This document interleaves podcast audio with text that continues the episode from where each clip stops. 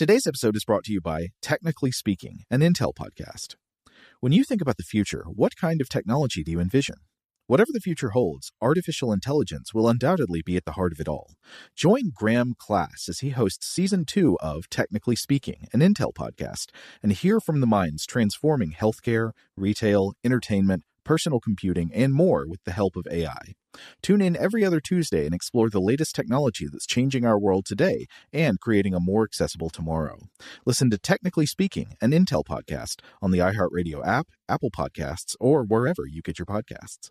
What's up? This your boy Lil Duval, and check out my podcast, Conversations with Unc, on the Black Effect Podcast Network. Each and every Tuesday, Conversations with Unc podcast feature casuals and in-depth talk about ebbs and flows of life and the pursuit of happiness. Unlike my work on stage, I tap into a more serious and sensitive side to give life advice and simply offer words of encouragement, yet remind folks to never forget to laugh. Every Tuesday, listen to Conversations with Unc, hosted by Lil Duval on the Black Effect Podcast Network, iHeartRadio app, or wherever you get your podcasts presented by AT&T. Connecting changes everything. Okay, picture this. It's Friday afternoon when a thought hits you. I can spend another weekend doing the same old whatever, or I can hop into my all-new Hyundai Santa Fe and hit the road. With available H-Track all-wheel drive and three-row seating, my whole family can head deep into the wild. Conquer the weekend in the all-new Hyundai Santa Fe. Visit HyundaiUSA.com or call 562 for more details. Hyundai, there's joy in every journey. This episode is brought to you by Navy Federal Credit Union. At Navy Federal, it's been the mission to help the military community for over 90 years. And not just help them, but do everything to make sure they not only grow, but flourish. That's why Navy Federal Credit Union has all kinds of great savings and investment options like share certificates with sky-high rates. So don't hesitate. Start growing your finances today with a variety of savings and investment options. Navy Federal Credit Union. Our members are the mission. Savings products insured by NCUA. Investment products are not insured, not obligations of Navy Federal and may lose value. Welcome to Stuff to Blow Your Mind, a production of iHeartRadio.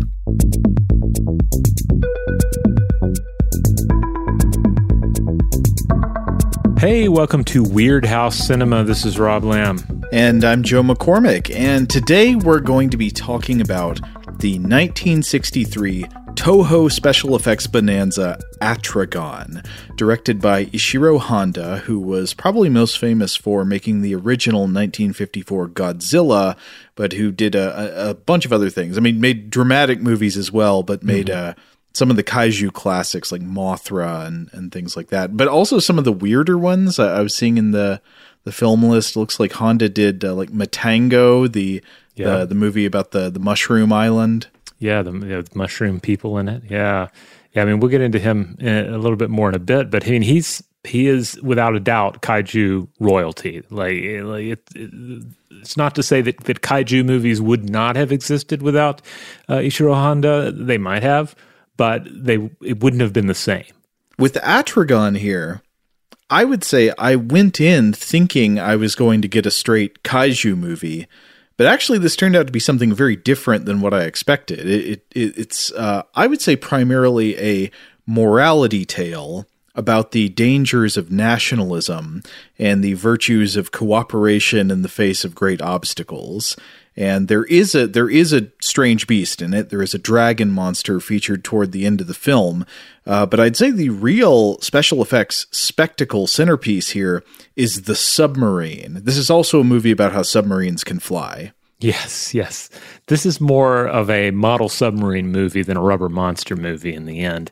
And and yeah, I too was was was surprised because the the trailers and the promotional images for this film they really sell the fantasy elements of it. You think you're going to get more of a you know sort of a you know a, a pulp era Flash Gordon esque clashing of uh, of human civilization and some sort of fantastic hidden civilization that just also happens to be humans in you know different outfits.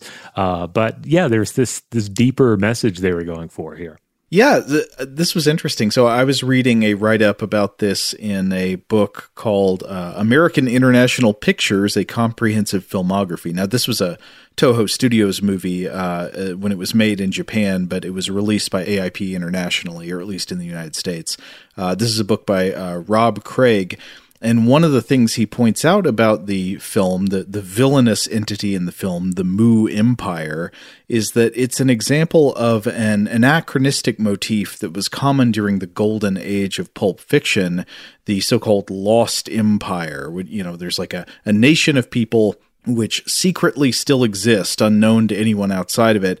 And usually, this empire combines the aesthetics of some kind of pre industrial society with futuristic technological superiority. So they've, you know, they're like ancient Egypt with ray guns or something. Yeah, this is um, this is a whole idea of like lost continents and so forth. It, that you see, of course, it's part of a, a whole occult movement uh, back in the day, and, and sort of a you know pseudo, like not pseudo, but um, I guess pre conspiracy theory. We would call it conspiracy theory thinking today, I guess.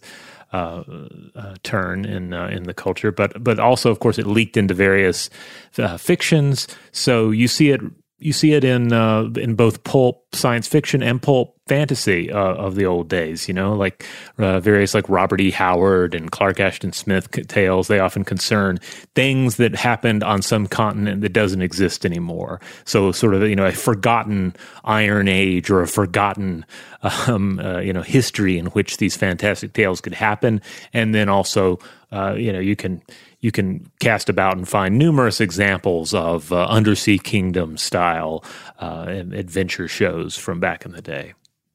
But coming back to the idea of this movie as a moral melodrama, I, I would say a lot of kaiju movies have a clearly identifiable moral. It's uh, usually not super complex. It, mm-hmm. You know, mm-hmm. it's something kind of simple like war is bad and should be avoided, or uh, you know, we should not pollute and damage the planet Earth.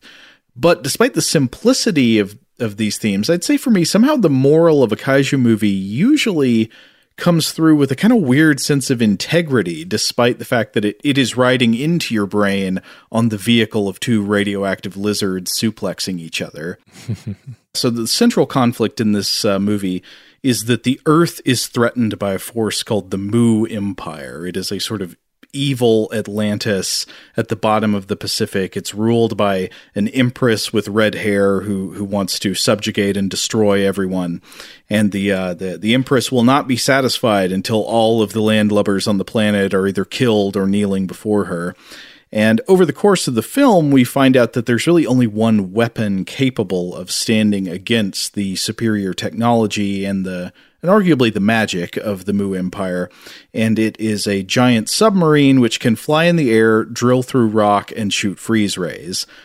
But that submarine belongs to a Japanese naval commander for whom World War II basically never ended. So the, the war is over, but he uh, goes into hiding after the war and continues to work on this super weapon, which he wants to use to restore the Japanese empire to its place of glory. And in, when he's presented with the situation in the movie, he refuses to join in common cause with the other nations of the world against the Mu Empire because he's only interested in fighting for the glory of the Japanese empire specifically. Or uh, in the, I'm sure it wasn't saying this in the original, in the dub that I watched, uh, one line called it the Imperial Empire of Japan. uh, but anyway, the, the moral arc of the film is his discovery that he must put aside his his sense of nationalistic honor and superiority and and stand up for the good of humankind as a whole. And I think this was a, a common theme in Japanese films at the time that would sort of promote the idea of international cooperation and and be critical of the idea of nationalism or imperialism. But it uh, it it it seems to fit also very well with Ishiro Honda's particular sensibilities. Yeah, yeah, it's a you know it's a it's a monster movie. It's a more like I said, more of a submarine movie, uh, but it is a, it is a fantasy adventure. Uh, but uh, you got to fill up the, the, rest of the film with something, and it's not just um, just popcorn in there. Yeah, it's a film that's that's trying to say something uh, while also entertaining us with toy submarines and rubber monsters. Now, uh, a note on the title. Uh, the Japanese title for the film literally translates to the undersea warship, but Toho uh, went with uh, Atragon for the international title, presumably because it combines the English words atomic and dragon. I guess the warship is the titular atomic dragon here, though I guess you could also make a case for maybe maybe the actual dragon is an atomic dragon. I don't know. It's supposed to be pretty powerful. I love these Toho portmanteaus. You, you remember the uh, story about the origin of the word Godzilla that was uh, from combining the words for gorilla and whale? Oh yeah, that's right. it's the gorilla whale. He's The not really whale. either of those things. No, no.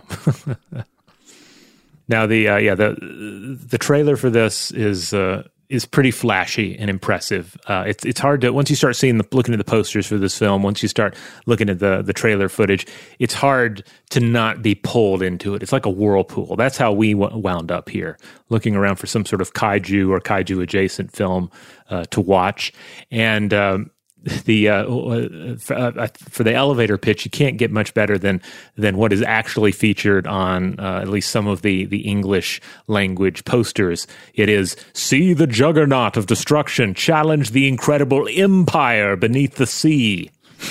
Which is accurate. That's that's kind of what that's basically what you see in the film, but with a little more padding than that. Well, yeah. Well, one thing I will also say about this movie is it takes a long time to get to the Mu Empire. There is a lot of this movie has a surprising amount of plot. Like there's a ton of uh, intrigue, people sort of chasing each other around. There's a lot of characters. Uh, Yeah. that it spends the first 20 minutes introducing all these different characters and essentially just uh, positioning them all on the chessboard to eventually move them to the island where the the Japanese naval commander Jinguji is uh, working on his his super weapon submarine. Yeah, it's it's an interestingly kind of complex plot in a way, uh, the way it's constructed here and the way it differs from from your pure kaiju film. It does make me wonder if something like you could have like a Shin Atragon movie take place, to, uh, you know, be produced today, where they they take this this basic concept just ultra seriously. Yeah. So we see all the meetings and the rescheduling of the meetings and the moving the meetings to a different location and Yeah, I, I yeah, I, my mind turns back to, to Shin Godzilla. I guess anytime I watch a, a film that involves you know kaiju, uh, even in the slightest, and I guess one of the great things about Shin Godzilla is, is kind of a, um, you know, the fantasy there is is both the monsters, but also it kind of presents this optimistic view in which modern governments work, in which they they are like all the things they are doing or act, can, can actually uh, be pushed in a beneficial direction and solve big problems, like monsters attacking the you know the the, uh, the a country or other things like um, you know some of the wicked problems in the world or climate change, etc. It's funny, just the other day I was rewatching one of the original trailers for Shin Godzilla that I think is just a great trailer. It doesn't reveal too much about the movie. It's just a, a very well chosen edit of, of short sort of scenes of, of characters again going to meetings and stuff but it's got this soundtrack set to it this uh, escalating sort of uh, s- uh, string riff that's recorded on almost what sounds like an old-timey telephone line or something uh, and it, it creates this wonderful uh, sense of impending doom it's really good All right. Well, on that note, let's go ahead and hear the trailer audio for the English trailer for Etrigan. Atragon, the most devastating device the mind of man has yet created. It travels on land and in the sea. It tunnels through the earth. Its crew, all supermen with super weapons, can freeze their enemies and enslave them.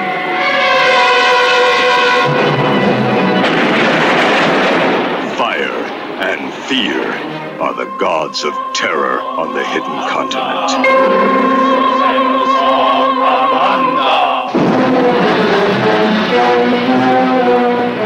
No thing, no man, no adventure can match the nine amazing wonders of Atragon, nor the massive powers of its allegoric destroyer.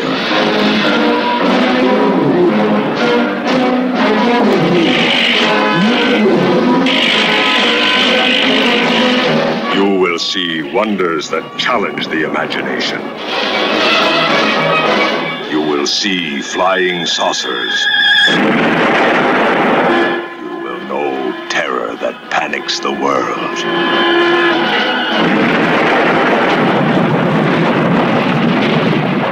Admiral Kusumi, I am agent number 23 of the Mu Empire. This earthquake is not accidental.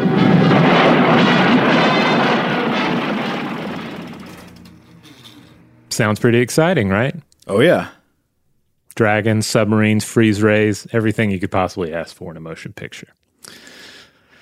So uh, let's talk about some of the people involved. Uh, certainly at the top, we already mentioned Ishiro Honda, uh, who lived 1911 through 1993, legendary Toho film director. Uh, of course, film 1954's Godzilla, the movie that started it, it all. He, directed 44 pictures in total. Eight of those were Godzilla films, culminating in 1975's Terror of Mechagodzilla. But yeah, he also directed Rodan, The Mysterians, The Human Vapor, Matango, Frankenstein versus Baragon, The War of the Gargantuans. Those are both films that deal with uh, giant Frankensteins. I was that I uh, think is grown from a Nazi brain or something. Um, I think uh, I was reading the Michael Weldon summary of Frankenstein versus Baragon, and if, I, if memory serves, the heart of Frankenstein's monster is like sustained or resurrected by Nazi scientists. It gets shipped off to Japan, where a young boy eats it and then transforms into a gigantic Frankenstein. Ah, that's basically the plot of Jason Goes to Hell. Yeah, yeah. And, and, and honestly, it's pretty true to Mary Shelley's vision. I, I don't think she would disagree with this film at all. Uh, oh, is it just there a part where the giant Frankenstein reads Paradise Lost? Yeah, probably. It's they have. That's how they try and um, and defeat it. I'm guessing is Yeah. they have to build a gigantic copy of Paradise Lost Give it and roll it out there with tanks and try and trick him into reading it. Make it realize that it is Satan. Yeah. Uh, let's see. Uh, other movies. There's a Space Amoeba um, and, and others. He was a friend of uh, legendary Japanese director Akira Kurosawa, and uh, you see him popping up on some of his uh, projects as well. Uh, for instance, he served as I've seen it listed as director, counselor, but also chief assistant director on Kurosawa's 1985 epic uh, Ran. This is the one that is uh, basically uh, like a samurai uh, sort of uh, riff on King Lear. Yeah, it's a great one. Yeah. Has uh, unbelievably staged battle scenes. Yeah. Uh, Honda, uh, his name continues to appear in the credits on Godzilla movies uh, moving forward, of course. Uh, but also, you see, there are also other homages to him in various Godzilla and Godzilla adjacent pictures. All right, the screenplay was by Shinichi uh, Sekizawa, who lived 1920 through 1992, a frequent collaborator with Honda and scribe of many Godzilla movies, beginning with 1962's King Kong versus Godzilla. And then this is interesting. This is not a the screenplay was not based on one novel, but kind of took ideas from two different books and uh, sort of mashed them together, and then used that as a space uh, to to to comment on the things I guess that, that Honda and S- Sekizawa wanted to comment on. That makes sense. Yeah. I I can see this being a mashup. Yeah, and and I think that's something that ultimately works in its favor. So uh, the first novel would be this um, this novel, um, "The Undersea Warship," by uh, Shunro Oshikawa, who lived 1876 through 1914. Japanese author and journalist who was uh, also a pioneer in Japanese science fiction. Um, I, I don't think his influence was was was felt outside of Japan, but was was very influential within uh, Japanese. Um, uh, you know, pulp writing of the time, science fiction of the time. Uh, he was inspired in large part by the works of Jules Verne. Uh, so, of course, he wrote about sci-fi submarines. Uh, but in his book, uh, apparently the, the villains are themselves Japanese imperialists who build a, a great drill headed submarine. Now, the second book uh, is one by Shigeru Komatsuzaki, uh, the novel uh, being The Undersea Kingdom.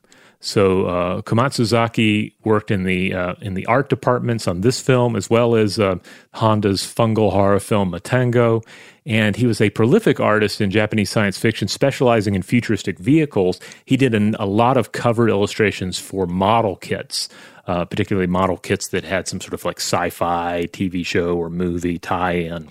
And it's a definite style that I think many people will recognize. Like, even if you're not familiar with his work, if you look up his name uh, and look at some of these galleries uh, of, particularly of these uh, these plastic model kit boxes, uh, you'll you'll recognize this style. Uh, and it's you know it's it's very like like uh, you know uh, you know classic sci-fi, a lot of fantastic vehicles with unnecessary drills on them, that sort of thing. Polished, shiny metal uh, on the surfaces, things that look like flying toasters. Yeah, yeah, flying toasters was a good, a good description. But yeah, he also wrote this novel, Undersea Kingdom, which serves as partial basis for this film, and it concerns an undersea kingdom threat. Okay, so smashing these together, you take what's originally the idea of a, a sort of remnant uh, Japanese imperialist who who builds a dangerous uh, super weapon submarine and that's originally the villain of one novel but in this it's you, you, take that same character and turn them into a reluctant hero or somebody who starts as uncooperative with the heroes but then comes around. Yeah. And then you combine this with the actual villain being this uh, golden era of pulp uh, fiction kind of idea of a lost empire except it's under the sea and they have a dragon at their command and they have all kinds of technology. Yes Shout out to Astepro for sponsoring this episode and providing us with free samples. Rob, as the uh, the local host with allergies here, they sent you some of their nasal spray to treat your allergies. What was your experience like? Yeah, that's right. I always wrestle with the pollen a bit when it rolls in during the spring, so they sent me the little uh, nasal spray. I tried out the product, and yeah, it sure did help me get on top of my symptoms for the day.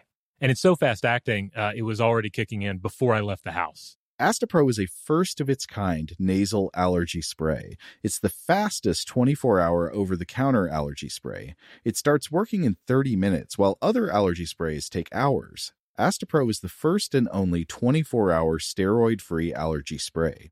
Astepro delivers full prescription strength indoor and outdoor allergy relief from nasal congestion, runny and itchy nose, and sneezing. Get fast acting nasal allergy symptom relief with Astepro. Go to asteproallergy.com for a discount so you can get Astepro and go today. A S T E P R O allergy.com. Astepro and go. Use directed for relief of nasal congestion, runny nose, sneezing, and itchy nose due to allergies. Today's episode is brought to you by eBay. eBay Motors is here for the ride. Remember when you first saw the potential? And then, through some elbow grease, fresh installs, and a whole lot of love, you transformed a 100,000 miles and a body full of rust into a drive that's all your own. Look to your left, look to your right. It's official. No one's got a ride like this. There's nothing else that sounds like, feels like, or looks like the set of wheels in your garage. With over 122 million parts, you can make sure your number one ride or die stays running smoothly so there's no limit to how far you can take it. Brake kits, turbochargers, engines, exhaust kits, roof racks, LED headlights, bumpers, whatever your baby needs, eBay Motors has it. And with eBay Guaranteed Fit, it's guaranteed to fit your ride the first time, every time, or your money back. Plus, at these prices, well, you're burning rubber, not cash. Keep your ride or die alive at ebaymotors.com. Eligible items only, exclusions apply. Okay, picture this. It's Friday afternoon when a thought hits you. I can waste another weekend doing the same old whatever, or I can conquer it. I can hop into my all new Hyundai Santa Fe and hit the road. Any road. The steeper, the better. Because my all new Santa Fe is available with H track, all wheel drive, so I can hit the trail without a worry in the world. Heck, with three rows and best in class rear cargo space, I can pack the whole family in with all our gear. We've got available dual wireless charging for our phones, so we'll never lose touch with civilization, and we won't lose touch with the primordial power of Mother Earth. So, which is it? Waste the weekend or do something a little more epic? And conquer it in the all new Hyundai Santa Fe. Visit HyundaiUSA.com or call 562 for more details. Hyundai, there's joy in every journey.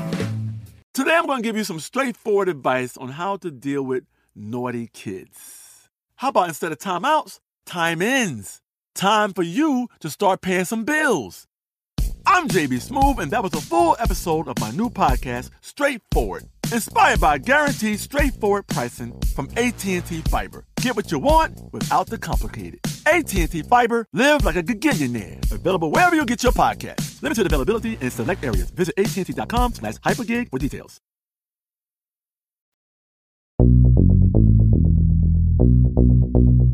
Now, normally we'd talk mostly about uh, some human actors uh, in this film, but like I say, most of them were kaiju movie regulars, and we'll mention a few of them when we get into the plot.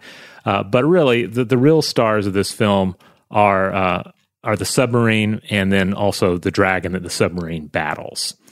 Um, so, I guess starting with the uh, the submarine, uh, the submarine is called the Gotengu or Gotengo uh, which apparently literally means roaring heavens, which is mm. a nice name for a submarine. Uh, like you said, it is the ultimate submarine warship, and it is so ultimate that it not only travels beneath the sea, it can also tunnel through solid stone, it can fly through the air, and it is a spectacular model in a movie that's filled with a lot of really solid model work. Um, and I think it, it shouldn't be a surprise at all that this apparently sold a, a number of uh, Gotengo model kits over the years. Mm. Uh, so I included a picture from uh, from one of these model kit boxes. I do very much love the look of the design, though I have some practical concerns about this submarine I can raise later. now, uh, the Go- the Gotengo here was simply just too good to remain in one motion picture, so it would ultimately ultimately return in Godzilla Island, a TV show that ran 97 through 98, Godzilla Final Wars in 2004, Super Fleet Sazer X the movie in 2005, and Godziban, uh, which apparently is a web uh, show that uh, at least started in 2019 and, and, is perhaps still going based on what I could tell on the um, uh, on the wikizilla.com website.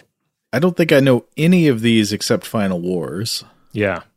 Uh, and then I, I, should also mention that there was um, there were there was also an Atragon two part anime series that came much later, which of course features the the submarine. You can't you can't do a movie about um, uh, the atomic dragon without having the, the atomic dragon itself in it. Uh, and speaking of dragons, uh, that brings us to Manda. Uh, this is the god bioweapon of the of the Mu, a great serpentine sea dragon that strongly resembles traditional Japanese depictions of dragons, which uh, is one of the, the things that's in- instantly interesting about this this monster design. Because you know you see things like Godzilla. Godzilla just looks kind of like a uh, well, I guess a whale and a a gorilla, but more, more, or less like a big dinosaur and uh, other creatures that Godzilla battles or Gamera battles. You know, they don't they don't really look like monsters that one is instantly going to necessarily identify with um, with pre kaiju Japanese culture. Right. But here's Manda, and Manda basically looks like uh, you know a traditional depiction of some sort of a serpentine uh, Japanese dragon, um, and I think that that ultimately works in its favor, um, and, and I, imagine was quite intentional. Apparently, it was originally some of the early uh, um, um, pre-production art showed Manda as like a big snake, but then they made him a dragon instead. And you think about like what he's supposed to be. He's kind of a manifestation of war and imperialism, certainly for the people of Mu.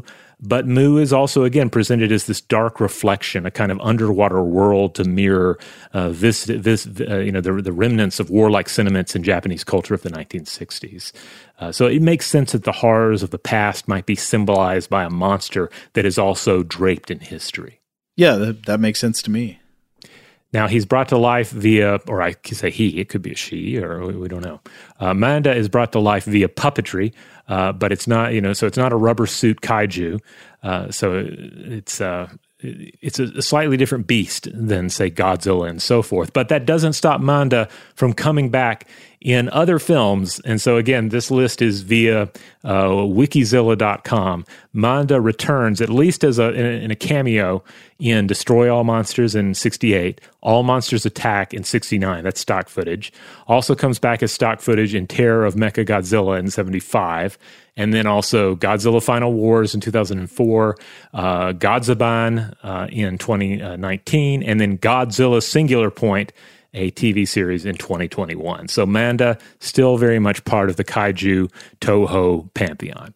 Now, as I mentioned, though, Manda is not a major figure throughout most of the film's runtime. Manda pops up basically right at the end. Mm-hmm. Um, and one of the things that I think makes Manda interesting is that it uh, some of its like big confrontation and fight scene involves underwater puppetry, which uh, I don't know what the challenges were in shooting that, but I found that interesting. Yeah, the underwater scenes I think are are are, are brought to life uh, rather well in this film. You know, through the use of models and puppetry, uh, and then uh, I mean there are scenes also with some uh, aquatic humanoids uh, or frogmen uh, swimming their way through the water, and it's it, you know it's clear that they're they're not actually filmed underwater. They're just they're like hanging by wires or something, but it still works. I gotta say, any movie that has long underwater sequences is uh, where where you're actually like out swimming around in the water. Mm-hmm. I don't mean like in the interior of a submarine or something. That's got to fight uphill to hold my attention. I'm not quite sure why, but I think about a lot of movies that have diving scenes and i just think a lot of those scenes i, I tend to want to doze off like thunderball uh, you know the james bond movie thunderball has got like 20 minutes of just diving underwater fighting between divers with masks and stuff and uh, and it's it's nearly impossible for me to pay attention throughout that entire sequence yeah, and you often have like a prolonged uh, sequence on deck, putting the swim the, the swim gear on, putting on Yeah. the wetsuit. Uh, so that kind of drags it out as well. weirdly i would say the same is true for underwater levels in video games people almost never Yeah. like those Hmm. You ever heard people complain about those? I feel like that's a common sentiment. It's like, oh, Mhm. it's a water level. Huh. Well, yeah, I, I never really thought about that. I mean, sometimes it's great. I mean, like the the video game Soma that we've talked about before. Like, Oh, that is great, but I feel like that's different because that's a sort of atmospheric horror thing uh, instead of something where you're just waiting for the pace of, of the action to pick up. yeah, A lot of times, watching an underwater scene in a movie feels like watching an extended slow motion sequence. You know? yeah. Well, it's often a great place to dump some stock footage as well if Yeah. you need to pad out the picture. But like I said, uh, I was I was okay with the uh, the underwater stuff in this one. Uh, real quick um, note on the music here. The music was by Akira uh, who lived 1914 through 2006. Uh, was a Japanese classical composer who scored such films as the original Godzilla, Rodan, uh, Daimajin, and 1968's The Snow Woman, which is a horror film. Uh, so he, he did quite a bit, but certainly this is the name that is also attached to that iconic Godzilla music. All right. Well, shall we leap right into the action of the plot, much like this movie leaps right into the action of the plot? Yeah, it does. I wonder if this was an artifact of the version we watched. Uh, so I watched the one that was on Amazon Prime. Did did you? I did as well. Yeah. Okay. Um, well, a couple things about that. One thing is that any any lines I quote are a product of that particular English dub. I don't know if there are other dubs or how well they capture the spirit of the original, but there was some very weird and funny dialogue, and I suspect that a lot of that has to do with the translation. Yeah. In, in, in general, as is often the case, we can give uh, the film the benefit of the doubt regarding the, the original dialogue in the motion picture. Yeah, yeah. Uh, but so the version we watched also it just open just jumps right in. Like you see a car driving through streets at night. There are tires screeching as it whips around corners. It's going into tunnels, and then we see inside the car there is a strange driver in sunglasses, and it's nighttime, but he's wearing sunglasses, and a passenger riding in the back seat. And then the guy in the back seat suddenly looks around as if he is as confused as the audience about what's happening right now. And he goes, "Hey, what's up? Where are we going?" and uh, and he tries to like grab the driver, but it's it's almost as if the driver is hot or something. Like he pulls his hand away. He's like, "Ah!" And uh, then sort of wilts into the back seat. And then next, we immediately cut to an unrelated scene where there are two goofball photographers and a model. Uh, the model is wearing a leopard print bikini and they're doing a photo shoot, but they're doing it at l- like a deserted shipyard at night. Yeah. Yeah. That does not seem. Practical. Yeah. Okay. So it wasn't just me. It's like it would, in fact, not be normal to stage a a, uh, a swimsuit photo shoot at an empty concrete pier in the dark. I mean, not without significant lighting, right? I mean, uh, which I don't think these guys had. Is this like Miss Shipyards 1963? yeah. Yeah. It's for the calendar. Uh, so the two photographers will become major characters in the movie. They are named uh, Susumu and Yoshido. And the swimsuit model is played by an actress named uh, Akemi Kita. And if I understand correctly, I think marketing for the American release of this movie may have possibly implied that the bikini lady is a main character of the movie. She is not. I think she's only in this one scene for like 30 seconds. Yeah, I looked Akita up, and she was born in 1940, and actually has 58 credits on IMDb. Looks like a lot of it is, um, you know, it looks like she was in various crime thrillers of the day. Yeah, the stylish kind, you know, where there's some dude with black sunglasses in it. Yeah, there's a lot of sunglasses in this movie. Did you, did you notice how all the people who we find out are later agents of the Mu Empire are wearing sunglasses? Well, that makes sense. They they're going to need them to filter out the, you know, the the light of the sun. Uh, but anyway, so back to this scene. This scene is a lot. Like this movie generally is trying to cram a lot into a little bit of runtime, but that's especially true in the first two minutes. So you got the guy in the car being driven by the sunglasses creep. He starts to panic. Then you have the swimsuit photo shoot down at the docks, and that's going on. And you have the model. She's like sneezing, I think, because it's cold. Um, and then the photo shoot is interrupted when the model sees a humanoid figure in a weird outfit emerging from the ocean with steam pouring off of it. It looks like it's wearing a wetsuit covered in crumpled aluminum foil.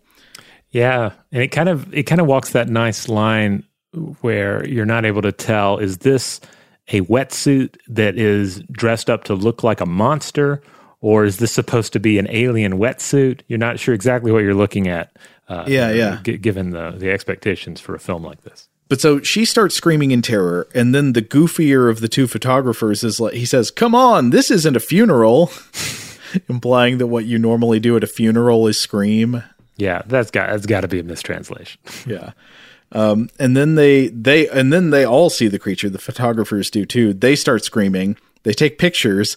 The flash from the camera seems to repel the creature back into the water.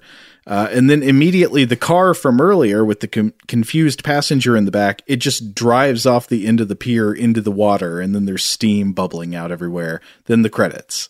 Yeah, yeah. This it, it really captures this fe- the feeling you have when you decide to get popcorn despite the fact that you're running a little bit late. Yeah. And then when you get into the into the theater itself, the movie's already up and running and you have no idea what's happening. Uh, yeah. That's how it feels if you're on time for the beginning of this film. But this opening sequence sets up a mystery in which the two photographers will be players. What actually happened? What was the steamy man? Why did a car drive into the ocean? Who was in it? The story moves on with the car being retrieved from the water with a big winch, and the photographers are being interviewed by the police.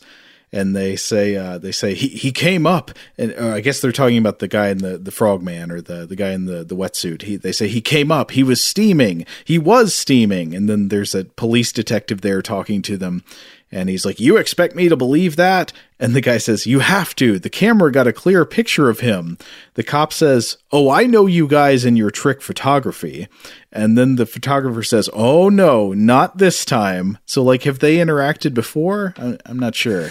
Again, I think maybe something's being lost in translation here. But uh, they do make a, a connection with what's happening. They say that the guy who was supposed to be driving the stolen car was choked unconscious, and, and so somebody else posed as him to drive this guy.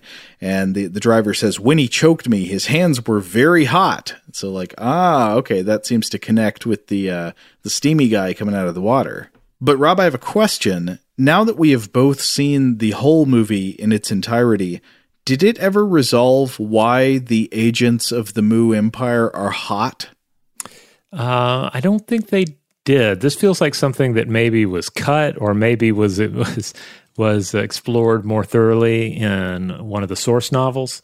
Um, so uh, I don't know. I guess they, for some reason, their bodies need to run at a higher temperature. They're like cats. I get, uh, yeah, I don't know. So when they're in the water, they're steamy. If they touch you, they they burn you. It's yeah, I, I, don't know. So if they did explain that, it, it went past me. But from here, right after the uh, interview with the police that was just happening, the photographers look up and they see a woman disembarking from a ship. This is going to be another major character. This is Makoto, played by Yoko Fujiyama. And in one of many, many weird coincidences that drives the plot of this movie, uh, she will become a major player because she is the daughter of the lost naval commander Jinguji, who is the the guy we were talking about at the beginning, who is the uh, you know the the uh, the the guy who never gave up on World War II. But uh, here, she enters the action just because the two photographers happen to see her coming off of a boat, and they both do the, the cartoon wolf eyes popping out thing, or they're they're like "awoo," and Susumu is like, "Hey, look at that random woman we've never met. She's the perfect model. We must photo her." So they like run after her yelling. She's clearly not interested. These guys should take a hint, but they do not. And so she gets in a car and speeds away, and the dude just takes pictures of the car. yeah, and it's funny too because I mean, obviously Makoto is is beautiful. Uh, the the actor playing Makoto is is is very beautiful. But are they so beautiful that you're just going to run after the car, taking pictures of the, Yeah. the the back of the vehicle? I don't know. You got a great one of the back of her head through the windshield, yeah. And later, there's a scene where they're like uh, they're developing photos in their dark room, and uh, Susumu is is telling Yoshido, he's like, "You have to find this woman. Uh, she's perfect." You know, I, I guess he's he's just he sees her once and he's smitten. Um, and so he gives this order to Yoshido, but Yoshido's like, "Hey, Tokyo has 10 million people. At least half of them are women. How am I supposed to find her?" I love that Solid he point. crunches the numbers. Uh, but of course, they decide they're going to track her down using the license plate number on the car, which he, he caught in those photos. Ah, yes. Rem- by the way, remember how this is going to be a movie about an undersea empire that threatens humankind with global war? Yes, about a juggernaut battling an undersea kingdom. Yeah. But there's a lot in the beginning about like, just chasing this lady around. Yeah. Oh, but then uh, right after this, there's a funny thing where their secretary in their office like buzzes on the intercom and says, uh, "Excuse me, have you done something wrong? There's a policeman here." And so the police are here to inform the photographers that another man has been kidnapped and taken to the ocean. And just like the previous guy who got kidnapped, he was a civil engineer and an expert in geologic faults. So, hmm, it seems like uh, these people getting uh, driven into the ocean in cars are like they've they've got similar expertise. Engineers who know about earthquakes and, and seismic activity. So it's got to be those steamy men. That's right. In fact, they uh, yeah they're talking to the police, and one of the uh, Susumu I think is like, "Was there a vapor man again?" And the detective says, "According to witnesses, he was very steamy."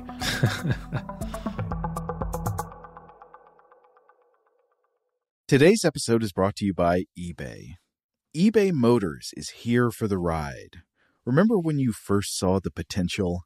And then, through some elbow grease, fresh installs, and a whole lot of love, you transformed a 100,000 miles and a body full of rust into a drive that's all your own. Look to your left, look to your right. It's official. No one's got a ride like this. There's nothing else that sounds like, feels like, or looks like the set of wheels in your garage. With over 122 million parts, you can make sure your number one ride or die stays running smoothly so there's no limit to how far you can take it. Brake kits, turbochargers, engines, exhaust kits, roof racks, LED headlights, bumpers, whatever your baby needs, eBay Motors has it. And with eBay Guaranteed Fit, it's guaranteed to fit your ride the first time, every time, or your money back. Plus, at these prices, well, you're burning rubber, not cash. Keep your ride or die alive at ebaymotors.com. Eligible items only, exclusions apply. Okay, picture this. It's Friday afternoon when a thought hits you. I can waste another weekend doing the same old whatever, or I can conquer it.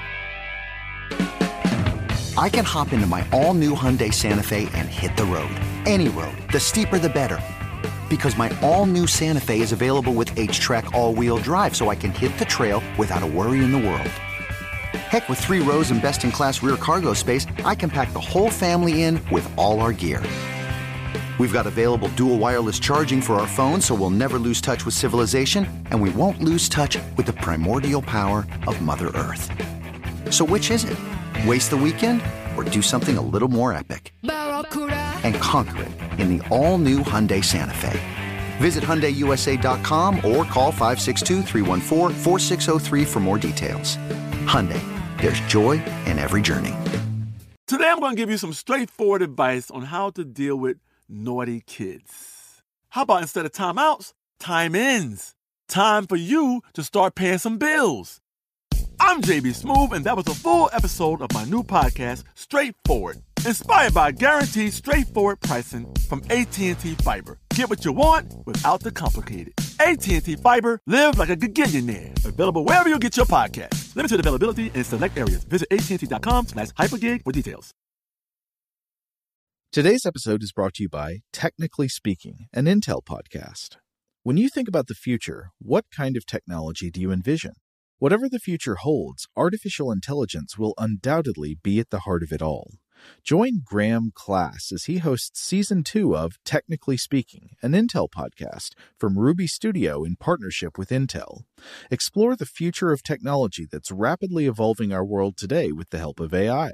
There's still so much work and research needed to fully understand the power and potential of AI, and Intel is at the forefront of implementing AI in revolutionary technology that's changing the world we live in for the better.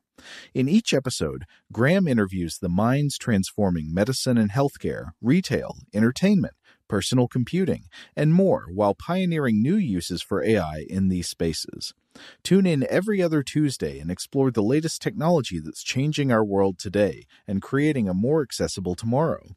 Listen to Technically Speaking, an Intel podcast on the iHeartRadio app, Apple Podcasts, or wherever you get your podcasts.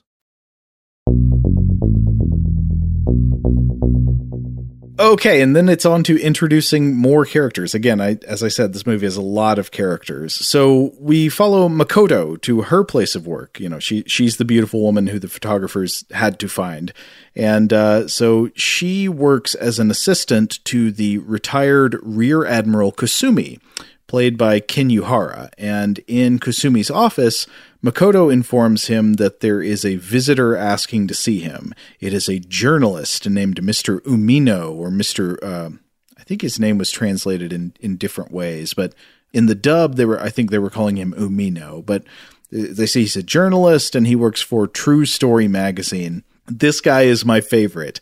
I love Umino. I love his whole vibe. So he's played by an actor named Kenji Sahara. And in this movie, he's a big guy wearing this big tan overcoat, along with what looks like a red velvet plaid flat hat and a red scarf. And he's always wearing sunglasses, even indoors. And he is sporting a wicked chin strap beard. He looks like a, a Mennonite beat poet. He and, does. Uh, yeah, and this guy, uh, this guy, he was actually present in an earlier scene, uh, the scene at the docks where they're fishing the car. He was just hanging around, kind of leaning over people's shoulders, acting weird. Yeah, yeah. Uh, this actor, by the way, Kenji Sahara, born 1935, and I still, I think is still, or, or I think he's still around. Um, but yeah, not, not only is the visual presentation of this character great, but I feel like he has, also has the most outrageous English dub. Uh, he has Yes. this wonderful, wonderfully gruff voice. So every time he says something, uh, he has your complete attention. He, yeah, everything is like, oh, you're not in, eh? yeah, exactly. Which is, I feel like that is a staple English dub voice of uh, Japanese films uh, because I, I know I've heard, if not the same voice uh, actor, I've heard somebody doing essentially that same voice for certain characters. Probably in spaghetti westerns as well. yeah, yeah. Uh, but anyway, uh, I I love Umino. Kenji Sahara is great in this role. I love his outfit. I love his energy. He's just he he's just powerful. Uh, so the um so he's not in the room yet. Like uh, Makoto comes in and, and says to Kasumi, um, you know, this journalist wants to see you, and he's like, well, do you know what he wants? And she says, yes, he wants to talk to you about some naval mystery during the war. And Kasumi says, naval mystery? Tell him I'm not in.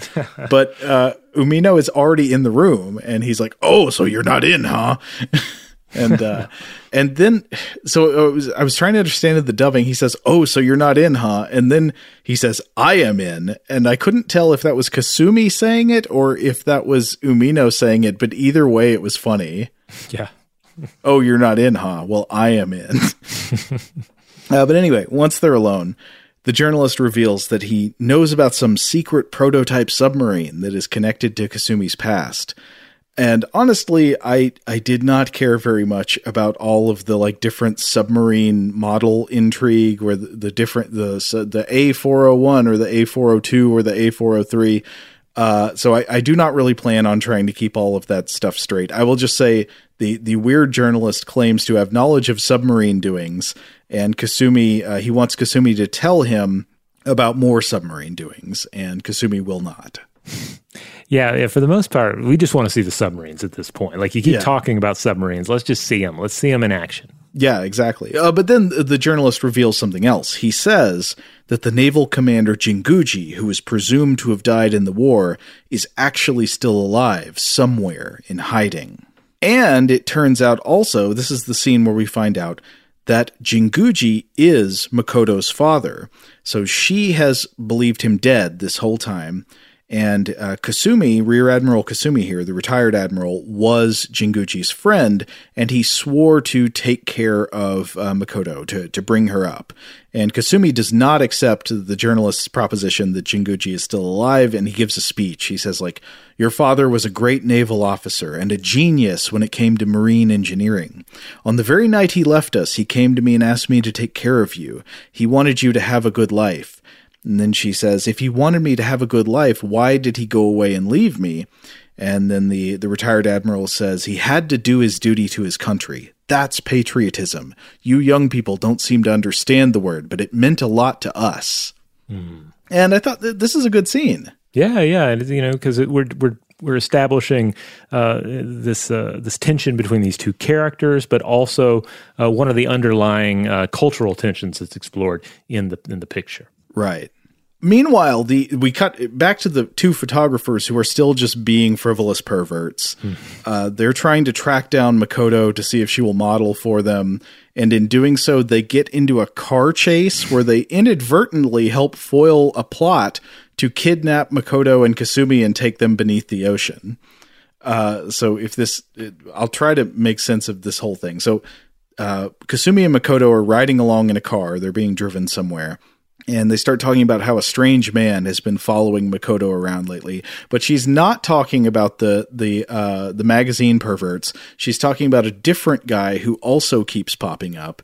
Uh, but then, uh oh, right in the middle of this, we see that the driver of their car is dressed like the driver of the car in the opening of the movie, the guy with the sunglasses. Uh, and uh, but this guy also he's not just wearing sunglasses; he's wearing a captain's hat, like, like the skipper. I I wonder if it's just like you know the the Mu agents as they're sent out into the world, they just kind of grab surface human garments off of a rack and guess at how humans actually dress. Like this guy just went into a costume shop and he's like, "I'll be a captain today." Yes. he's very yacht rock. so uh, Kasumi tries to protest. He's like, "Wait, where are we? Where are we going?" And and the guy tells them to keep quiet and obey his orders. And then he drives them to the beach. He points a gun at them and he he gets gets them out of the car, order marches them to the water's edge, and he's like, "All right, we're we're going to go to the Mu Empire."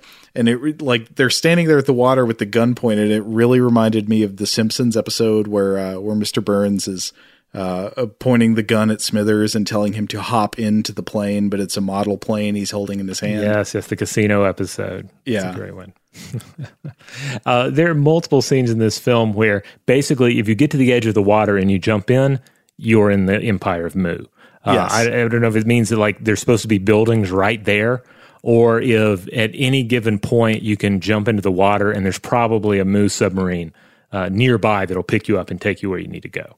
Yeah, I think the implication is that these people who fall into the water, like drive in in cars or just jump into the waves, are picked up by submarines. Yeah. But it, but you don't see that happen. So instead, it's just very funny that it's like, okay, get in the water, then you then you'll yeah, be in the yeah, th- They're withholding a lot of submarine footage uh, for the uh, at least the first third of this picture, if not the the first half. Uh, but then, uh, so the two photographers, because they were chasing after this woman, they run up on this hostage scene and they're like, Hey, what do you think you're doing? And the guy in the sunglasses and the captain's hat points a gun at them and says, I'm going to take these people to the Empress of the Mu Empire. oh, okay. And that's the first we hear about it in the movie. He says, I'm an agent of the Mu Empire. Uh, I'm agent number 23. And then uh, Kasumi, with a gun like pointed into his stomach, says, Listen, you must be crazy. The Mu Empire is the legendary country which disappeared 10,000 years ago. And I I think they argue about that a little bit, but then the uh, the agent says, uh, "I have a special energy, so you can't hurt me." And he demonstrates his power by like I don't know, like magically heating up a wrench. I think. Oh yeah, that's that body heat coming into play again. Yeah. you can't physically touch them. You certainly can't punch them because Right. they're hot. Yeah, he says, so I have a special energy. You can't hurt me. I'm going to kidnap Kasumi and Makoto and take them to the Mu Empire where they will be enslaved by the Empress. And then there's a scene of, of uh, tense music as you see the masses of the sort of the entourage of the Mu Empire coming toward the beach to, I guess, take them away. And this scene was actually, I, I thought, kind of spooky when you see the, the vapor men poking their heads up out of the water. And then there's a submarine rising behind them in the distance. Yeah, this this shot reminded me a lot of what we'd see much later in 1977 Shock Waves, which we talked about on Weirdhouse Cinema. Uh, in in that movie, you had undead Nazis emerging from the the Florida surf. Uh, in a shot that, that looks a lot like this. I don't know if there's actually any connection here or if they're both inspired by something else, but uh, it's a nice visual nonetheless. anyway, what are we going to do? You know, Agent 23, he's got special energy. Well, despite his special energy, Susumu disarms him. Like the photographer guy just knocks the gun out of his hand and wrestles him into submission. Kasumi grabs the gun and points it at him, and he's like, "You're coming with us." Uh, and the the agent just says, basically, he's like, "No, no," and then he jumps into the water. Instantly picked up by submarine. Yeah. So we regroup back at the police department where the detectives are investigating the physical uh, evidence for for this whole story, including by looking at the gun. And the one detective is is checking out the gun by pointing it at his face and peering down the barrel. Yeah, it does not look safe. And then they, uh, so they're hanging out at the police station and they receive a package in the mail. It is uh, addressed to Admiral Kasumi, care of the Metropolitan Police Department, and it is from the Mu Empire Agent 23. Oh, And- this is where the film really begins to, to kick it into higher gear. Oh yes, oh yes, I, I love this. Uh, but before we get to the uh, contents of the package, we, a guy in a white lab coat comes in. He says, "Hey, the package might be dangerous. Let me open it." So they're all like, "Oh, it's a bomb!" But then they just stand around looking over his shoulder while he opens it. So like, they don't, I don't know. They don't take it to a secure location. Uh, but of course, it's not a bomb. It's a film strip. So then we're treated to a movie within a movie. They they appear they apparently gather all these bigwigs to watch this film strip that has been sent to them by the agent, and it is a like it is a short film made by the Mu Empire explaining the Mu Empire to these people. It's like here's what we are. We're going to conquer you, and this was one of my favorite parts of the movie. It's a Mu propaganda film, and it, it raises a number of questions. Like, the, does the Mu propaganda department have just like their own cinema uh, squad down there? Have they kidnapped cinematographers and and cameramen and brought them down? Have they they have, have there are there Jacques Cousteau's who've gone missing so that they can be used uh, for for this function? And then, of course, I love that uh, you would think if like an underwater imperial nation wants to make itself known to the surface world, like they'd they wouldn't just send it to an uh, a, you know a random admiral. They like wouldn't this go to heads of state or something or to the United Nations? No, uh, no, they they want Kasumi like for his eyes. well, so what does it say? Well, they say this is the Pacific Ocean. They show a map of the Pacific Ocean. Thank you. And then they say for 12,000 years the Mu Empire has prospered at the bottom of this ocean. This film will prove our existence to you. Uh, so they go on to claim that uh, throughout ancient history, the Mu Empire ruled over the entire world. But however, uh, they say, quote, however, because of a curse, our empire was buried beneath the waters of the Pacific. That I wish we knew more, more about the curse, but Yeah. um, nevertheless, our ancestors managed to survive by utilizing the heat stored deep in Earth's center and other resources unknown to you. Uh, we have uh, we have made great progress, as you can see, and while this narration goes on, they show a bunch of what appears to be futuristic cities in underground caverns, and they have uh, like uh, I don't know rail transport and and futuristic looking I don't know catwalks and stuff, and and uh, flying cars, of course, and steam coming out of things. It's uh, it's very good. I Yeah, like the huge- miniature models. Yeah, huge caverns in the earth filled with glass and steel and spheres, and also like weirdly uh, old-fashioned looking clock towers. Yeah. Um, and uh, and all of it powered by geothermal energy, which uh, which is a, a cool sci-fi concept for for something like this. You know, if you're going to have underground people, yeah, geothermal power makes sense to be their uh, their energy source. But they also revealed that they have possession of one of those submarines that came up earlier, of the A403. a Japanese secret submarine that had been commanded by Jinguji. And the film says that Jinguji uh, was not aboard when they captured it, and he is currently somewhere designing an even more powerful, more advanced submarine in a secret base. And then the film orders Kasumi to locate Jinguji and tell him to stop work on the super sub immediately. Uh, then the Mu Empire, uh, it says it intends to recover its former domination, and it says the Empress Mu will soon be supreme ruler of the world. And they show like scenes from the throne room inside the palace of Mu, and uh, all these adoring citizens bowing before the Empress in, in this throne room with big flames with a vaguely ancient Egyptian theme. Yeah, yeah. But I think you could also say maybe uh, stuff that looks sort of like elements of, of ancient Greek or Mesoamerican, all kind of mixed together. Yeah, also reminds one of various like the sword and sandal epics. You know, a lot of yeah, a lot of robes going on, dudes standing around with spears, and uh, you know, I feel like this. Oh, I want, I want to really, I want to like the the Mu propaganda agency here, but I feel like they they really miscalculated things.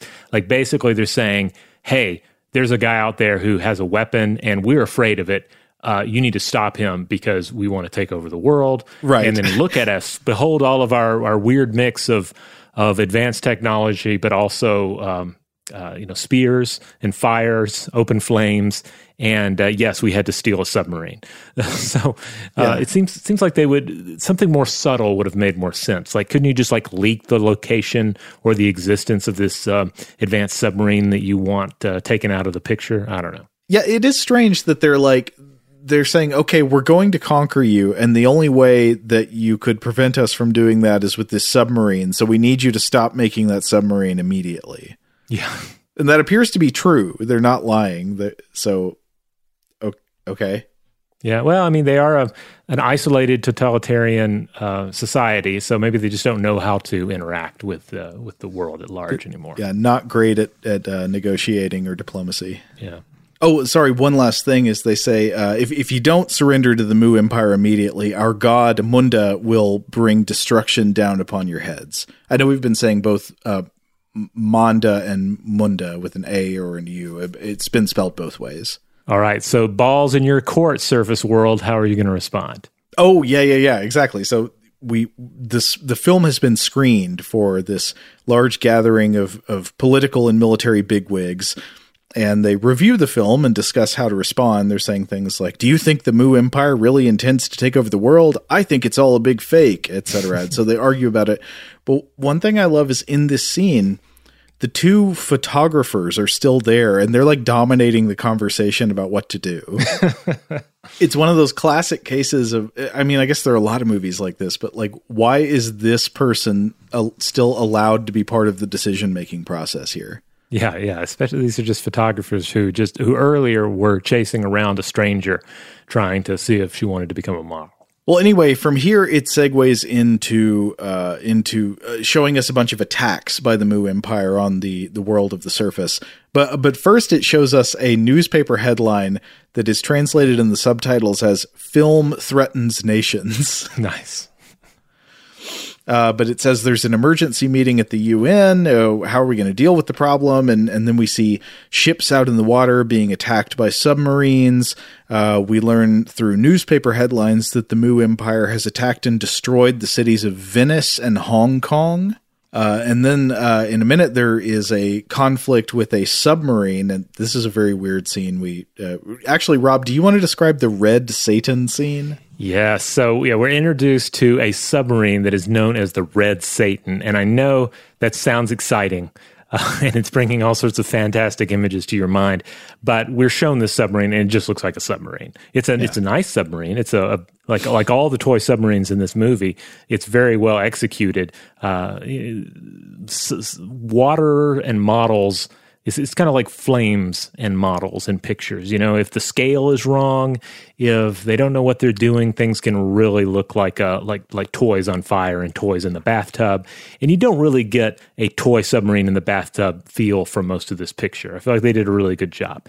That being said, the Red Satan is basically a red shirt submarine because uh, the, the surface nations they send it out to follow the Mu submarine and find its base. But in pursuing the Mu vessel, it travels too deep and the pressure crushes it. And uh, this scene too is is, uh, is, is pulled off with models, and it looks really good. Uh, you, you see the pressure crush this thing like a tin can. Yeah, I liked that.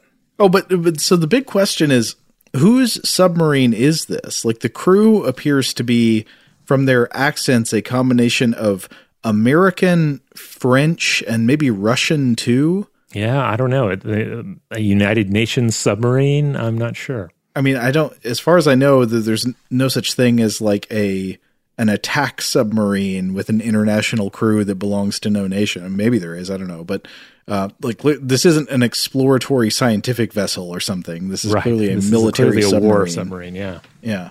Well, you know, these are changing times. These are challenging times. So, uh, you know, the surface world is having to, to try new things out. Yeah, and it would fit with the themes of the movie about international cooperation and mm-hmm. uh, you know uh, the, the, the good of humanity as a whole superseding the the narrow uh, nationalistic interest. Today's episode is brought to you by eBay. eBay Motors is here for the ride. Remember when you first saw the potential? And then, through some elbow grease, fresh installs, and a whole lot of love, you transformed a 100,000 miles and a body full of rust into a drive that's all your own.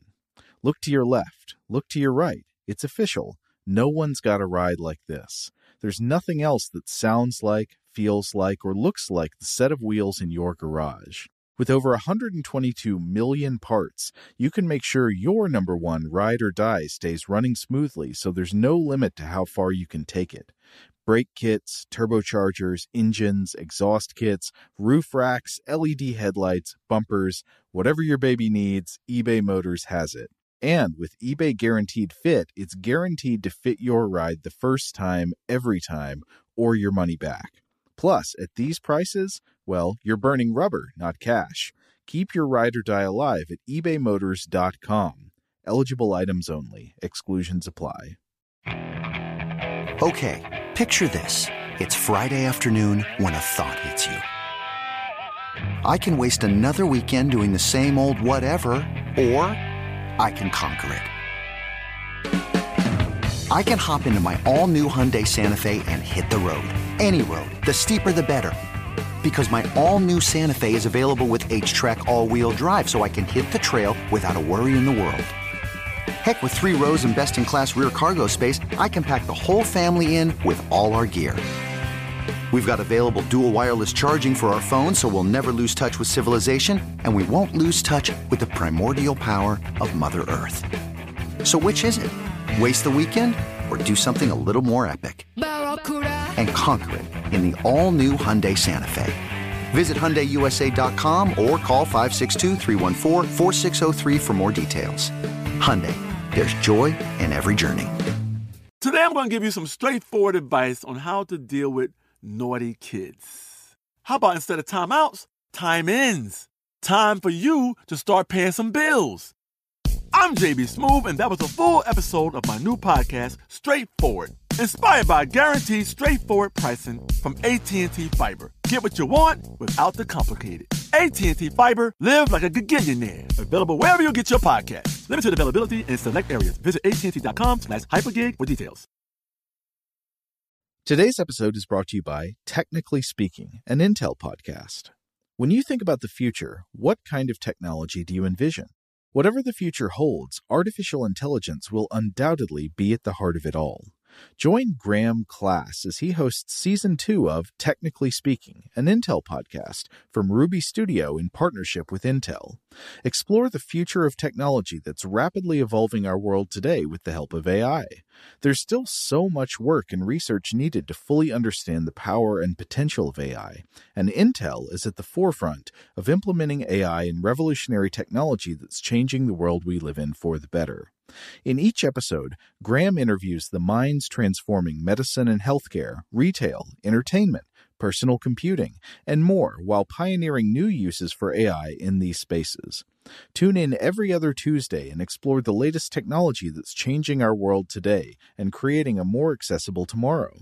Listen to Technically Speaking, an Intel podcast on the iHeartRadio app, Apple Podcasts, or wherever you get your podcasts. All right, so at this point, we actually have toy submarines in this this movie, but we need more toy submarines. So our characters have to go out and find them. Right. So at this point, the movie is propelled to the next stage where, okay, finally we've assembled this huge cast of characters and they've all been introduced so that they can end up traveling to the mysterious island where Captain Jinguji has been hiding ever since the war, which again, he basically hasn't given up on. Um, and so how we actually get there is we meet the, do you remember the creepy guy who Makoto says has been following her around? Mm-hmm. Well, it turns out this guy works for Commander Jinguji, for, for the captain. Uh, and he has been with this guy on his island base for a long time, but I guess he's been sent back to Tokyo to watch over his daughter. Or wait, was that the reason? I actually didn't make a note of this. I don't remember exactly why he says the reason he came back. I think that's it. But when they, they start interrogating him, they find out, okay, he can take us to, to Jinguji's island and he's very cagey about where it is. Like he won't just say, but he will lead them there by boat. So our cast of characters are swooshed away to the island of Jinguji, where he, as the documentary film by the Mu Empire suggested, he has in fact been building a new submarine that is the ultimate weapon. Not only can the submarine fight underwater, it can fly in the air, and it has a drill allowing it to travel through rock. And not to be pedantic because uh, like the submarine can fly and I'm not bothered by the fact that it can fly. That's great. Somehow I was a little bit bothered by the fact that the drill submarine, like it has a subterrene function to go back to something we've talked about in a couple of episodes. Uh, it, it has a drill bit, but the drill bit is narrower in diameter than the sub itself. Yeah, that that wouldn't quite work, would it? No, and not only that, the submarine also has a sail. You know, the part that sticks out at the top. Mhm. So, uh, yeah, Well, we do see. I think we see a scene where that that uh, that part of the the vessel can retract.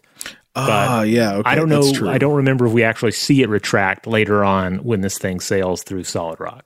So when we get to the island, the characters finally meet the uh, the the commander who's been built up so much, Captain Jinguji, and uh, he and Kasumi, his old friend, are reunited. He and his daughter are uh, they sort of meet each other for the first time. I guess she was three when he left, um, but it's a sort of bittersweet reunion because it turns out he is not very interested in helping them out with their problem. They're like, "Hey, we're here on behalf of the entire world. Uh, we're being threatened by the Mu Empire."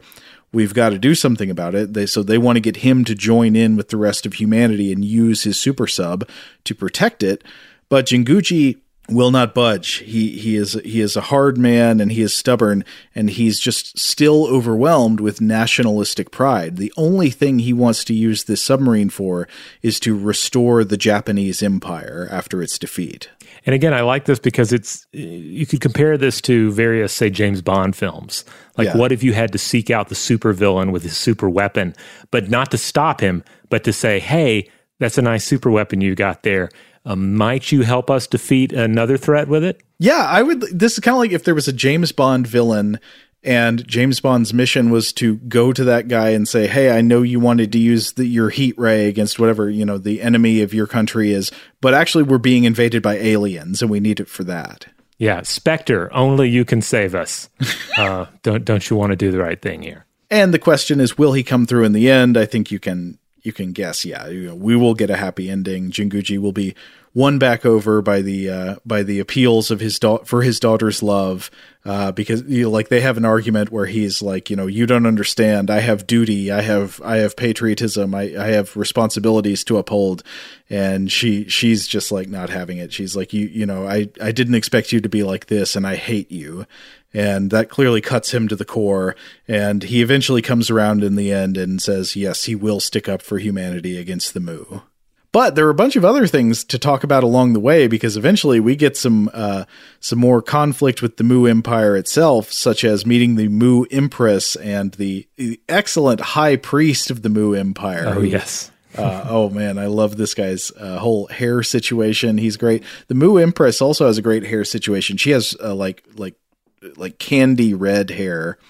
Um, and uh, always she always looks really mad.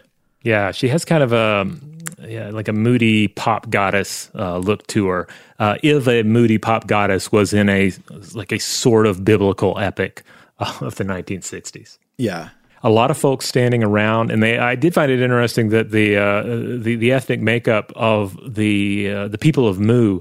It's um, it's fairly diverse, much like our scenes of the people of Earth. Uh, uh you know, the various political uh, uh, you know groups, the different nations coming together and trying to decide what to do. Yeah, I think I read that they reasoned that because Mu is actually gigantic, it's like a continent under the Pacific, that it is a a massive multi-ethnic continent that I guess mm-hmm. they have banded together in common purpose to destroy all the landlubbers. Yes. so they've un- overcome their differences. Yeah, yeah. Why why can't we? I mean, well, they've they've overcome their differences, but they just want to conquer the world. So yeah. they're they're they're not an example we should aspire to. Uh, exactly, but but still, yeah, we have to stop them. Now there is a great plot line I, I really liked where uh, Makoto and one of the photographers is kidnapped and taken to the Mu Empire by a double crossing double agent. Can you guess who the double agent among the main cast is? It's Chinstrap, of course. Of course. It, he was wearing sunglasses inside all the time. Yeah. Of course it was going to be him. Yeah, yeah. Plus he's got that great gravelly voice. Yeah, and there's a there's a really good scene where uh, they they're trying to he you know he's like you're going to the Mu Empress and they try to struggle with him but he can do a thing where he like makes their their head flash with like an overexposed camera effect and then they just pass out. Mm-hmm. It's that that body heat. Which, by the way, you think they would have picked up on that, right? If he's a if he's a Mu operative, how do they keep from steaming all over the place? Yeah, that's a good question. Maybe they can. Maybe they only steam on command. Hmm or they have, they're constantly eating ice cream, constantly have an ice pop or something. So Makoto and Susumu are kidnapped by the reporter, uh, and I think the re- the reporter or some other double agent, somebody plants a bomb in the in the hangar where uh, Jinguji's super uh, super sub is kept in. And you think, oh wow, that's that's it for Earth. But actually, the super sub survives the bomb attack, and I think it's the fact that Makoto has been kidnapped that sort of finally breaks through Jinguji's shell, and he's like, "Okay, I will help. I will help now." There is just a lot of plot going on in this. I feel like this yeah. this should have been a television series or a board game or something. Oh yeah, yeah. I mean, I feel like you really could have stretched this out uh, because this is actually a type of plot I really enjoy, which has been done in some other science fiction works where like a sort of outside or alien force threatens Earth as a whole, and especially uh, undercuts our ability to defend ourselves by exploiting uh, national divisions and exploiting yeah. divisions within Earth to keep us squabbling with each other and not banding together to fight them. Yeah, I mean that this is one of the things that made uh, Game of Thrones so enjoyable. Uh, oh yeah, yeah. That's basically what's going on there and it's always something we can relate to um, as a, an international community, as an inter, as international viewers can look at this and be like, yeah, why, why can't we work together towards these bigger problems? Uh, why are we wasting all of this energy uh, on uh, on strife amongst ourselves? Yeah, it's always easy for some narrow concern to seem more pressing at the moment. Mm-hmm. So, I mean, it, it's a great type of story. Other sci-fi things have done it well, and uh, I think this, yeah, you you could totally have stretched out this uh, the the idea of Atragon over a whole series, uh, where you know the more of the politics comes into play and and stuff like that. But uh, you know, ultimately, in the end, we need to have some submarine fights and some monster attacks. So that is what we're going to get. So we see the Mu Empire attacking. We know they've already destroyed the cities of Venice and Hong Kong, and now we see them attacking uh, within Japan itself. Yeah, so in this we get into the the last third of the picture, uh, which is just constant submarine battles. We finally see uh, Manda or Munda released. I really like that scene, by the way, where they they basically throw open a door and they're like, "Behold, Munda," and you just see like a wall of scales there at first, which I really like. Yeah. Well, I, I think they they do that when they're telling the prisoners from Earth that they're going to be sacrificed to Munda if mm-hmm. I can't remember if something doesn't happen, if Jinguji doesn't turn over the submarine or something. Yeah, I, I like this this uh, uncertainty about the monster. Is it is it just a monster? Is it like a bioweapon, or is it like, or is it a god? You know, they, they they speak of it as if it is their god. Yes, but eventually what happens is the heroes are able to kidnap the Empress of Mu and take mm-hmm. her to the submarine. Uh, and so she's she's there, and uh, there's a scene where they try to negotiate with her. They're like, "Hey, just you know, tell your tell your monsters, tell your people to surrender, and and we can end this." And she is not having it. She's like, "No, no, it is victory or death." Yeah, she's like, "You can kill me; they'll just keep coming because that's what they've been told to do." So, uh, because he believes he has no other choice, Ch- Captain Jinguji is like, "Okay, I've got to sabotage their technology." So he activates the drill the great mm-hmm. Oh well, actually, first he has to fight Munda, um, which they do with the freeze ray, and yep. and you know, so th- this thing is not dead; it's frozen. It can come back in another movie. That's right, and and and does to a certain extent. Uh, we do get a, a, nice sequence there where uh, where Munda or Manda wraps itself around uh, the submarine. Uh, mm-hmm. which of course is great because it's such a, a, a Jules Verne esque moment in the picture.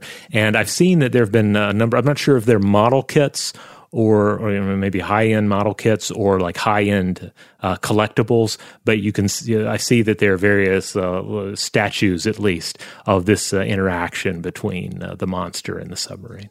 Right. But uh, so after this fight, uh, the submarine drills into the technology at the core of the Mu Empire shuts down their ability to wage war, but it also causes this cataclysmic explosion that destroys the palace. And they, so they escape to the surface in the submarine.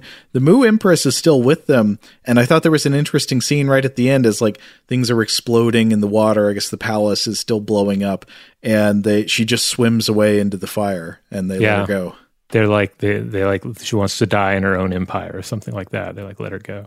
Yeah. Uh, yeah, so that was a good. That was that was a, a nice moment, I guess. Uh, but also, when when Mu is exploding there, it really does look apocalyptic on the surface. Like yeah, all these like billowing, like dark reddish clouds of smoke ascending into the the atmosphere. And I'm thinking this this can't be good for for for the surface world entirely. I mean, they had to defeat Mu, I guess, but I wonder what the ramifications of this are. Yeah.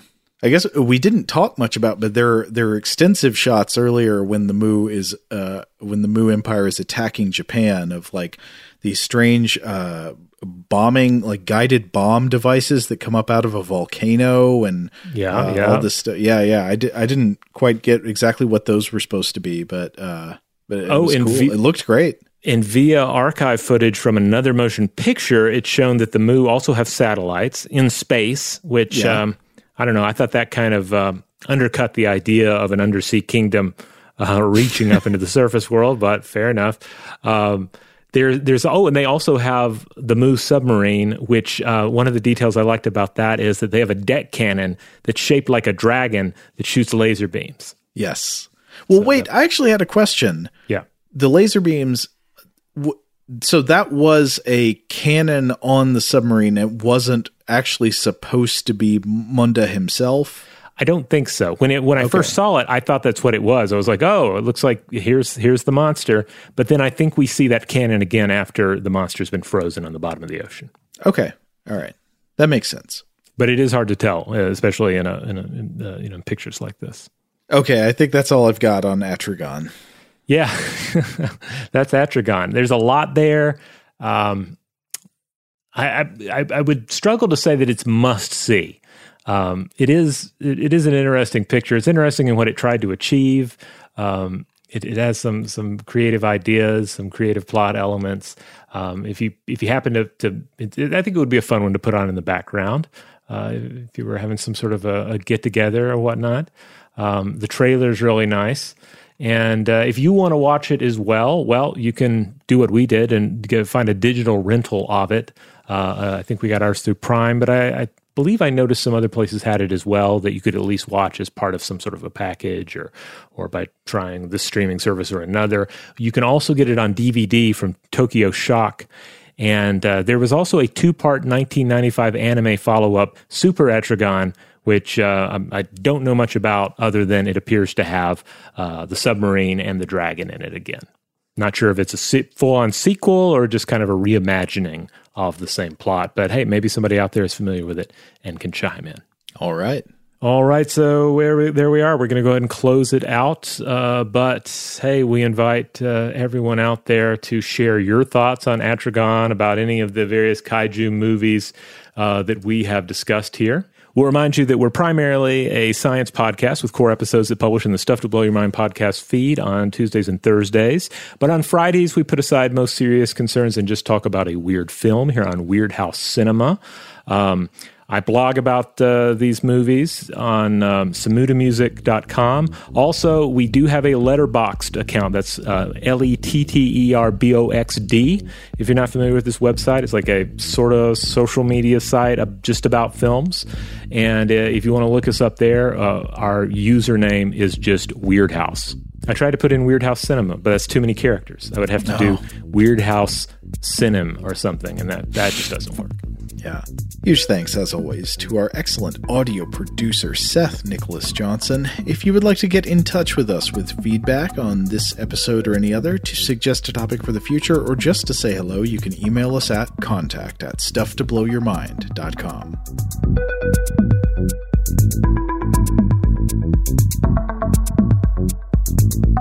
Stuff to Blow Your Mind is production of iHeartRadio.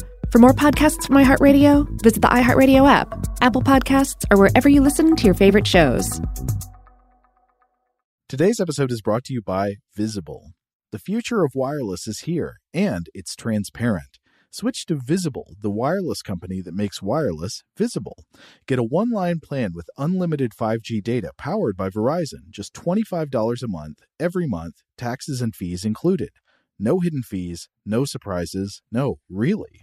What are you waiting for? Get with the times and switch to Visible at visible.com. Monthly rate on the Visible plan for data management practices and additional terms, visit visible.com. Rev up your thrills this summer at Cedar Point on the all new Top Thrill 2. Drive the sky on the world's tallest and fastest triple launch vertical speedway. And now, for a limited time, get more Cedar Point fun for less with our limited time bundle for just $49.99. Get admission, parking, and all day drinks for one low price. But you better hurry because this bundle won't last long. Save now at cedarpoint.com. If a new house is on your wish list in the next five years, grow your savings faster and experience your dreams with an Ohio Homebuyer Plus account from Kemba Financial Credit Union. A savings account specifically designed to save for a new home where you can earn 7% APY, a $500 matching bonus, and a $1,500 mortgage closing cost credit. Learn more at Kemba.org. Offer expires March 31st, 2025. APY equals annual percentage yield. Restrictions apply. NMLS 292230. Equal housing lender. Federally insured by NCUA. We are the voice of NASCAR. The green flag is in the air, and we are underway. The great American race. The Motor Racing Network. NASCAR Cup, Xfinity, and Craftsman Truck Series Racing live on your hometown radio station and MRN or NASCAR.com. Martinsville, Talladega, the Chicago Street Course. We have the side by side action and last lap passes for the win. Photo finishes. Ryan Blaney will win. The voice of NASCAR, the Motor Racing Network.